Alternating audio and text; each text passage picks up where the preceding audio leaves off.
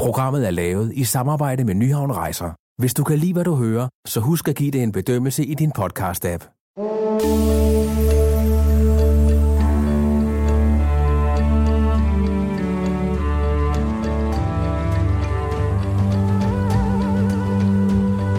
Velkommen til podcasten Øjeblikke af guld. Mit navn er Benedikte Balling.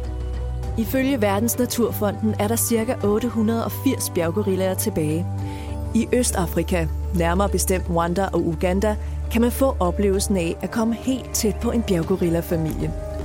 Claus Nolsø fra Nyhavn Rejser har været helt alene sammen med en bjerggorilla-familie. Da jeg fik oplevelsen med bjerggorillaen, der, der fik, foregik det på den måde, at man, man, man tager ud til den øh, nationalpark, der hedder Nacional des Volcans, og øh, det er her, hvor man kan sige, får sit øh, første øh, briefing med, hvordan det hele foregår. Fordi det er på den måde, at man, man kommer ud, og man, man skal finde bjerggrylle-familien. Der er otte familier, men er en lille gruppe på øh, 6-8 personer, og så alt efter, hvor fedt man er, og øh, så, så får man tildelt en, en bjerggrylle-familie. Øh, og jeg fik den, der var længst væk, som der hedder Susa-familien, øh, som, som var en bjerggrylle af 40 øh, bjerggorillaer.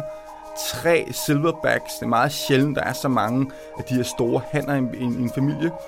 Og, øh, og der, der, der foregik det på den måde, at vi så gik i cirka 5 timer for at, at finde den. Så, så, så, så vi, vi trackede frem med, med selvfølgelig en professionel guide. Og, øh, og vi var, vi var så ude, hvor de havde overnattet dagen før, og derfra starter, kan man sige, tracking. Så ved man, at på 24 timer kan de gå cirka 3 kilometer, og så begynder man at, at, at se efter, hvor, hvor har de sovet, og hvor, hvad har de øh, vegetation, hvor har de øh, spist, og så, så, så, så lytter man efter dem. Og så når man møder bjerggorillaen, så er man sammen med dem en time, og det er jo der, hvor det, det er, øh, ja, hjertet hamrer jo også dobbelt styrke, og man, man, altså, de er jo kæmpestore, og de er mega muskuløse, og de står bare over for en, og de, øh, altså, og man er ikke engang sådan, så man tænker, de gør en noget, men, men, men, men naturlig reaktion er bare, at ens hjerte hopper lidt, lidt, lidt ekstra, fordi det er vildt.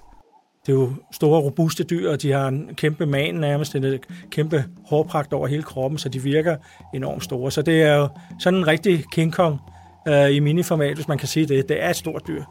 Fortæller sugefaglig konsulent Michael O. Jørgensen og fortsætter. Og hannerne i særdeleshed har mange muskler. Det har de jo af flere årsager. For det første, fordi de ofte kæmper om hunderne. Det er jo sådan, de, de får deres, øh, deres nye øh, harem, men, men også for at imponere andre. Øh, så de er meget store. Hunderne vejer 100 kilo, og hannerne vejer 190 kilo. Ikke? Det, det siger lidt om, hvor, hvor, hvor store de er. Ikke? De går bare helt tæt på en, så, så jeg vil sige, at jeg var omkring en meter fra dem. Og der er mange episoder, hvor en bjerggorilla er gået hen og lige klappet en på skulderen eller sådan noget. Det gjorde den ikke lige med mig, men, men det var cirka en meter, og den tog lige hovedet hen og snuste lidt. Og øh, gør den noget? Man er jo også nervøs jo. Man er lidt nervøs, så kigger den på en som den, eller kigger den som om den bliver ondskabsfuld. Altså det kunne den jo også godt blive. Det hører man ikke, men, men man, kan jo have, man har jo altid nogle, der er jo den der nervøsitet i, når man kigger på den. Ligesom man ikke må kigge en hund ind i øjnene helst, øh, eller i hvert fald nogen, ikke? Jamen, så, så, så, kan, så er der noget, hvad, hvad gør den, når man kigger den ind i øjnene? Og de kan godt finde på at lave skinne, uh, skinneangreb.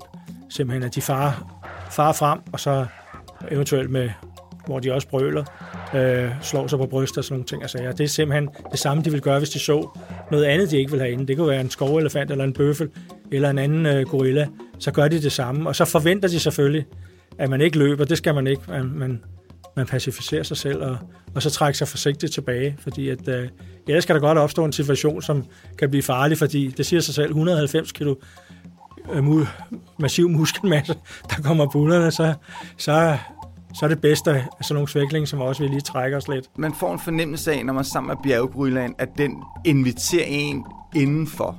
At man, nu får du lov til at være her, og se, hvordan vi har det. Det er den fornemmelse, den følelse, man får selv, at den byder en velkommen på den måde, den kigger på en. Og det er sådan lidt ekstra øh, dyre oplevelse, som man nok ikke kan få nogen andre steder i verden, fordi de, de er, bjerggorillaen er bare mere specielt end alle mulige andre dyr, og måske lidt mere som os mennesker end alle mulige andre dyr. Så man får en tættere samhørighed lige præcis det øjeblik, du kigger den i øjnene. Det er det, der er meget unikt.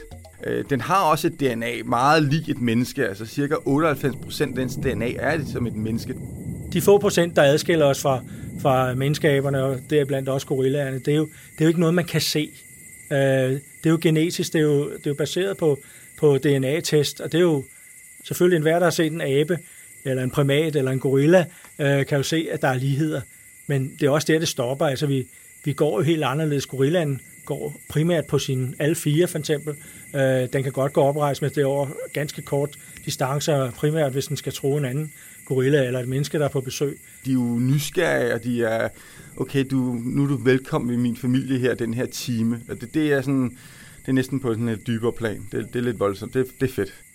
Det, det, der er meget autentisk ved at være sammen med en bjerggorilla, øh, det er, at, at, at man, man får den der øh, samhørighed. Man, man står over for noget, som, som er så stort og så stærkt, øh, og øh, på en eller anden måde, så, så, så, så kan man, når man ser den i øjnene, så er det som om, det, det er et familiemedlem. Så man, man har et eller andet ekstra, når man kigger den i øjnene. Det er sådan noget med lidenhed, øh, compassion i den. Altså man kan se, den forstår en, og den egentlig bare gerne vil være lidt sammen med en. Altså det, den, der er sådan et specielt... Øh, specielt det forhold, man lige får øh, de der, det der enkle halve minut, man kigger den ind i øjnene. Det er det, det, der er så unikt. For Claus Nolsø har besøget hos bjerggorillerne sat sin tydelige spor.